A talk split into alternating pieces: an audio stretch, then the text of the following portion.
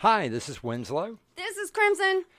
And if you like what we're doing, Hit that like button. and if you want to hear more, Subscribe. When you sleep, you enter into another world. Beyond that world lies the doorway to nightmare.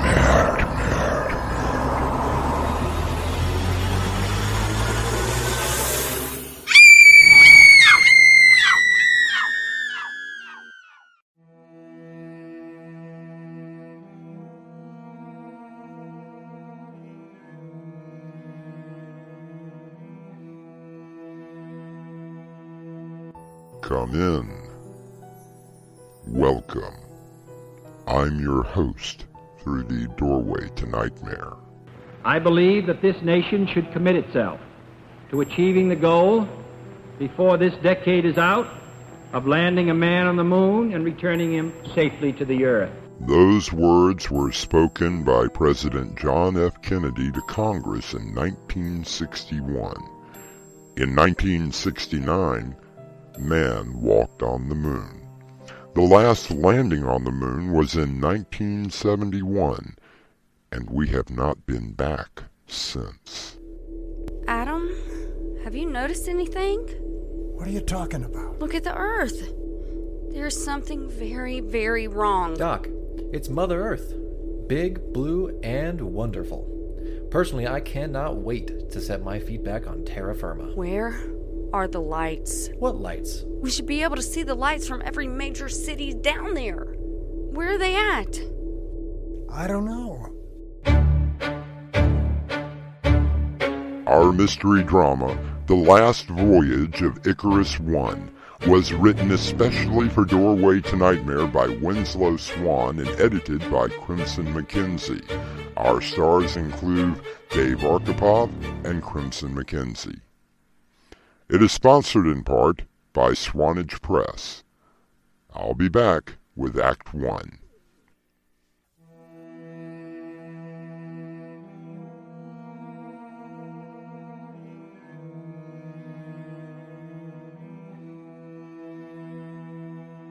If you were lucky enough to be alive and watched as Neil Armstrong set foot on our closest heavenly neighbor, perhaps you felt a thrill. Mankind had broken the ties with Mother Earth and opened a door.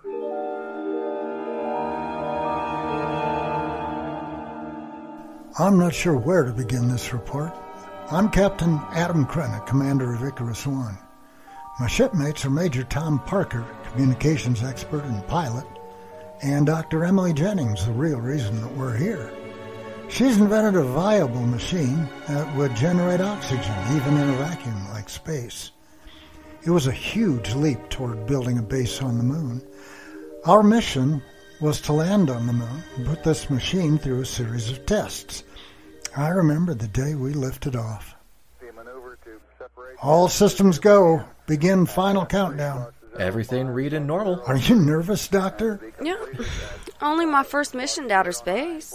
I mean, what's to be nervous about? Nothing to fret over, Doc. Just remember that we're basically in a tin can sitting on approximately half a million gallons of fuel. It's about to be lit up in about uh, two minutes. Oh, thank goodness for Tom, the optimist. I feel so much better. Since they started the space program again, mainly because of you, Tom and I have already made this trip seven times, so don't worry. You're in good hands. yep, you're in good hands with Tom. This is Houston Control. Everything looks okay. We're starting final countdown. T minus 10, 9, 8. We have a go for main engine start. We have main engine start. 4, 3, 2, 1, 0. Hmm. Liftoff was textbook. Nothing out of the ordinary happened. We broke through the atmosphere and headed toward the moon. Well, Emily, everything you expected? I'll tell you after my stomach settles down. First time is always the worst. Believe me, you get used to it. You'll have to get used to it if this test goes as planned. You don't have to remind me. What exactly are we doing? Well, in short, we're going to build some sort of model of a moon base. More like an enclosed tent, biodome type thing. And inside, we put the MX 80. Oh, is that what it's called? Well, the MX stands for Maxwell Xavier, my professor in college who guided me into this. What's the 80 stand for? How many times it failed before I got it right? Are you kidding? Adam, is she kidding? of course I am, Tom. No. 80 was just the number that NASA assigned to it. I had no control over that. so, what is this thing supposed to do anyway? Well, from a non scientist point of view, it simply generates oxygen where there is none, like the vacuum of space. I won't get into the mechanics of MX80 unless you just want to hear it. No, thank you. If it's all the same to you, I'll stick to my radio. By the way, Adam, Houston is sending us some new flight plans. What? Now, don't go all panicky on me, Skipper. They just want to make sure we hit the right spot, so they're having us go around the dark side and slingshot over to the landing zone. is that a problem, Captain? I guess not. Tom, radio Houston and tell them that they can kiss my. Orders received, awaiting computer transmissions.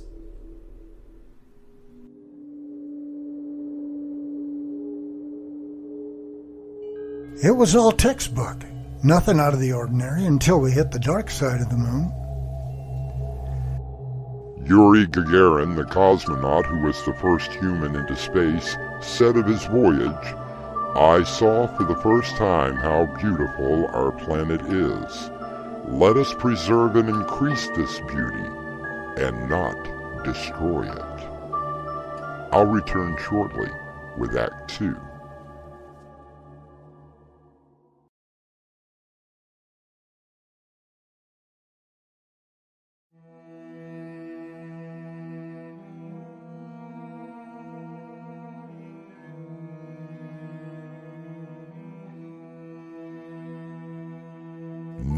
New and exciting discoveries happen often in science.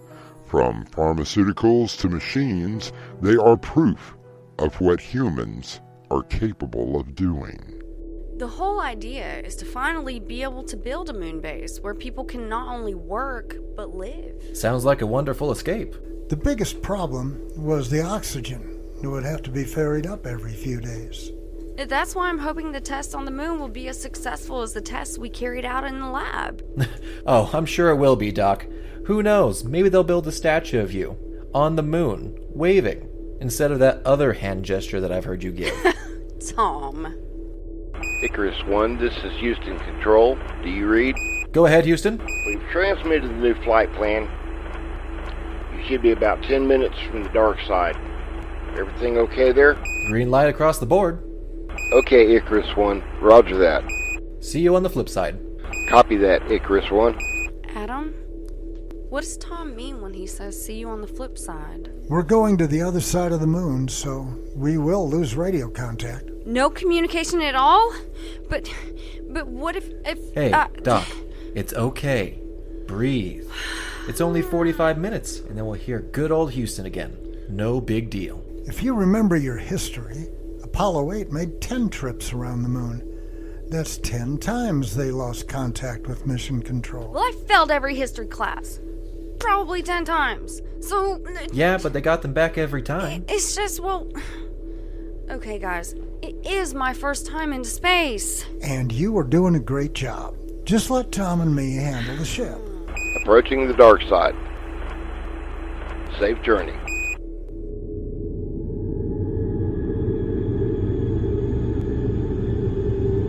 Everything was going just fine. Tom had brought along some Pink Floyd, which seemed appropriate.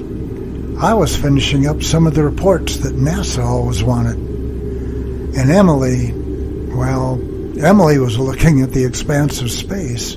I could see the smile on her face. Amazing, isn't it? Beautiful. Without Apollo 8, we would have never seen what this side of the moon looks like. You mean no aliens?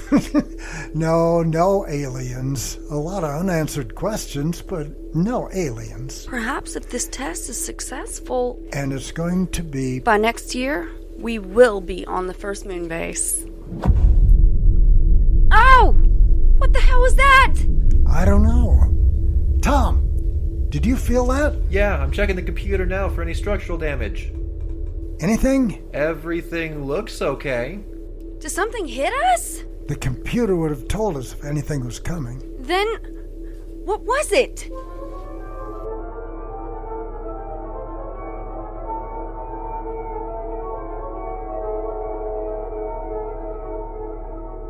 One minute before leaving the dark side. Couldn't happen any sooner for me.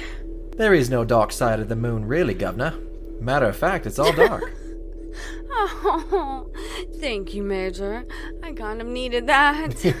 anytime, Doc, anytime. 30 seconds. We should be hearing the soft strains of the Houston Mission Control right about now. Uh-huh. Maybe my watch is off. Adam? Try making contact, Tom. Icarus 1 to Houston. Icarus 1 to Houston. Are you reading me?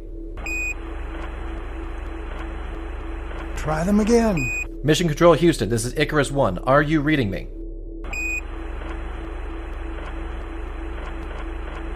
Gotta be somebody. Icarus 1 to Houston, we have cleared the dark side, ready for communications. Is there anyone there? Adam, what's going on? I don't know. Tom, run a diagnostic on the radio. Already started. Well, Green light all the way across. Maybe something came loose. Spoken like a true scientist. When we felt that bump, or jolt, or whatever it was, maybe it knocked something loose that the, the computer isn't monitoring. mm, she's got a point, Tom. okay, I'll check the inside, but this isn't like changing a fuse. Well, Tom, All systems check out. try Houston again. Icarus 1 to Mission Control Houston. Icarus 1 to Houston. Do you read me?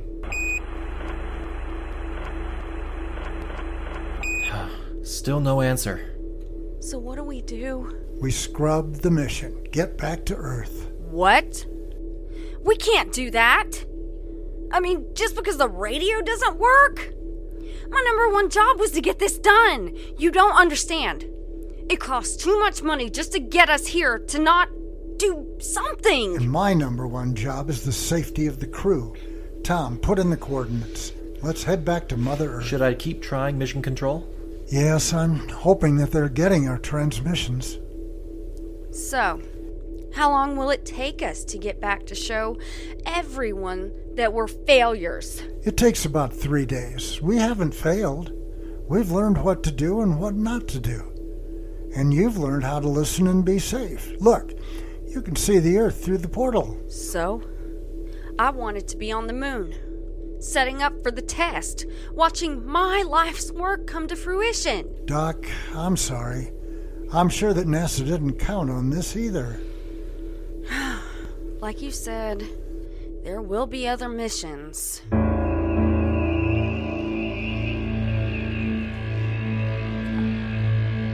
Emily and Adam look toward the planet they call home.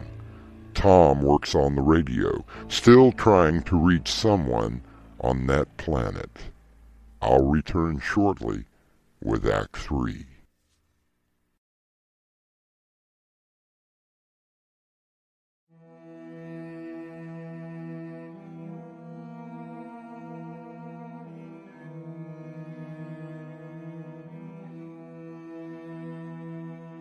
It has now been a little over 24 hours since the Icarus One headed back to the Earth. As the small blue and green planet grows larger, our astronauts still worry why there is no radio contact. Icarus 1 to Houston. Come in. Still no answer? I can't understand it. I've checked every circuit, ran every test, and there's absolutely nothing wrong with the equipment. Keep trying, Tom. Adam, have you noticed something? About what? Part of the Earth is in darkness. Yeah, so? Shouldn't we be able to see the lights of some kind? What do you mean, Doc? I always thought that from space you could actually see city lights in the darkness. She's right. It's all pitch black. No, there has to be. Oh no! What if What, Doc? I was just remembering something? Would you like to share with the rest of the class? No, It's stupid. Now's not the time to hold back, Emily. If you know something. Aw, it was just a stupid radio play I heard when I was a child. It's nothing really. Rocket from Manhattan. How did you know? Someone let me in on the joke? It was a radio play written in the 50s about three astronauts coming back from the moon. As they approach the Earth, they see bright flashes going off and on. They realize that there are bombs going off. Yes, and the only radio contact is in Morse code until. until. Hey, both of you, stop! Maybe there's a blackout in that part of the world. Look, it's it's gonna be okay. We land in about 30 hours. Then I vote we check out the pantry. I heard they stocked it with steak last time. steak burritos. Later. In the meantime, Tom, do you think that perhaps the antenna on the outside is damaged? Hey, maybe it's something that the computer isn't hooked up to. Or perhaps a faulty connection, like Dr. Jennings suggested. But how would we even go about trying to fix it? Looks like I get to take a walk on the outside. Save a burrito for me. Tom did just that. It took about two hours altogether. When he came back into the command module, news had gotten worse. Well, The antenna is fine. No damage at all. But. Whatever hit us on the dark side, it tore off some of the heat shields. oh, great. Oh, what does that mean? It means that we can't land. Can't land? If we hit the atmosphere without heat shields, we'll all burn up. So what do we do? Captain, it's your call. Houston has to know that we're coming back. We'll just circle around, hit an orbit, and wait for a rescue. But but if the radio isn't working and they're not expecting us for some time now, how will they know?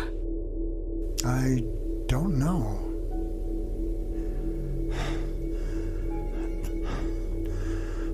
That was four days ago.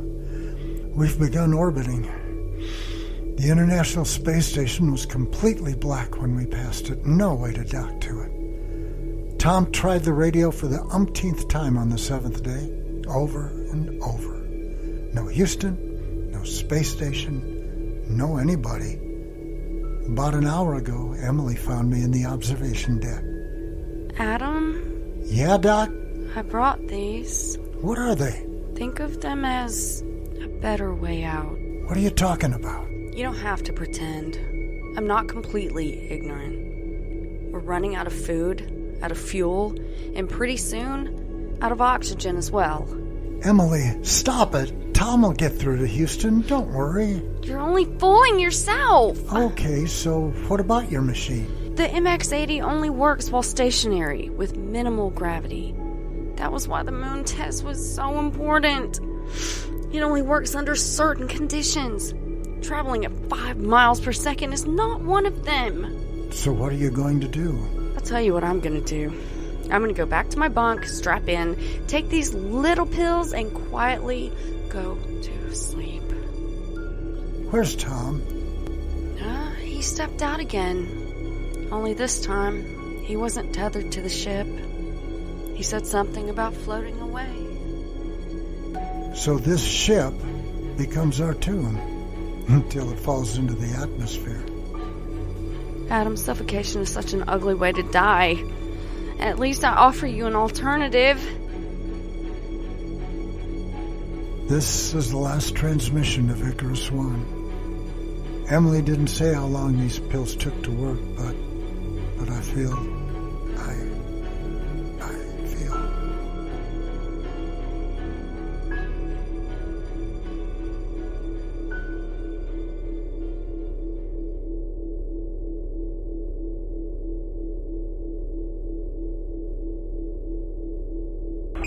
Houston to Icarus 1. Mission Control to Icarus 1. Hope you're still in one piece. Sorry about the radio silence. We had one hell of a solar flare. Knocked everything off the grid. You may have felt it while on the dark side. Took us this long to get the radio back up. Which, by the way, was priority one. A lot of stuff still not working but it won't be long. Can't wait to hear how the test went. Icarus One? Are you still with us? Faith instead of fear is one thing scientists do not usually have. They believe in cause and effect. Should they have carried only a mustard seed of faith, they would have waited on the call from Houston. Sometimes it pays to trust and believe. I trust that you will join me back here shortly.